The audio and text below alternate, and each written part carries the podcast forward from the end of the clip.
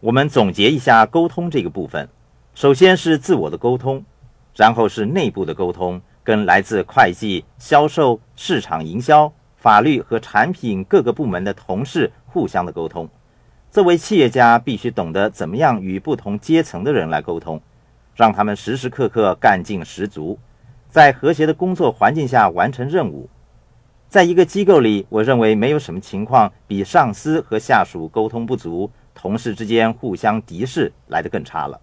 在这样的情况之下，整个机构、整个 BI 三角形最终只会彻底的崩溃。在沟通这一课上，你们还要懂得推销和市场营销的区别。市场营销是通过一个自动的系统做销售，也就是说，市场营销是你怎样和顾客们保持沟通。让他们成为你的终身顾客的系统。我花了多年的时间学习推销的技巧和不同的沟通方法。我认为沟通和推销这两种技巧都是我们人生当中不可或缺的。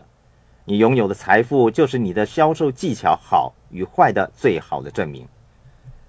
我还有一点想提出来的是，我在世界各地许多公司工作过，很不幸的发现到许多企业自以为拥有伟大的产品、优良的管理系统。以及在市场上占有一席重要的位置，便能够稳操胜券。他们当中有一些公司内部发生了问题，缺乏内部讯息交流系统，公司内部销售、市场营销、生产和会计等部门不能够互相协调和配合，公司内部缺乏一个可供他们有效的沟通和交流讯息的系统，这是第一个原因。第二，部门与部门之间没有共鸣。会计师和财务部的同事有着截然不同的要求，应付会计师和销售部的同事，则要以两套不同的技巧。由此可见，在日常的沟通中，系统和技巧是至关重要的。可是，负责管理公司的经理们自以为握有生杀大权，便觉得万无一失，却没有认识到，作为领导人，他们每天的工作实际上是激发员工的斗志，让他们保持干劲。上下一心，团结一致，否则这些公司最终也会面临倒闭。我们刚才说过，每一个人都需要推销自己。事实上，企业家在某种程度上也需要推销自己。他们需要有一名在公司里举足轻重的人物，带领整个机构上上下下的员工，让他们时刻谨记着他们的任务和使命，并和他们保持良好的沟通。正如你刚才提到的。建立一套完善的讯息交流系统，凸显公司的成功和进展，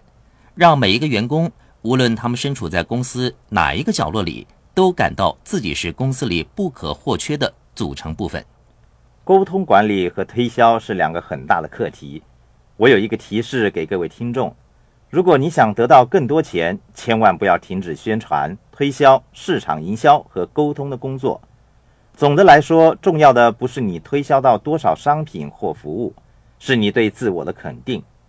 在这个过程当中，即使你的内心是多么的不愿意，即使你是多么的想放弃，也要排除万难，勇往直前。非常感谢布莱尔来到这里参与我们的讨论，我感到非常高兴能够跟大家一起参与这个课程的讨论。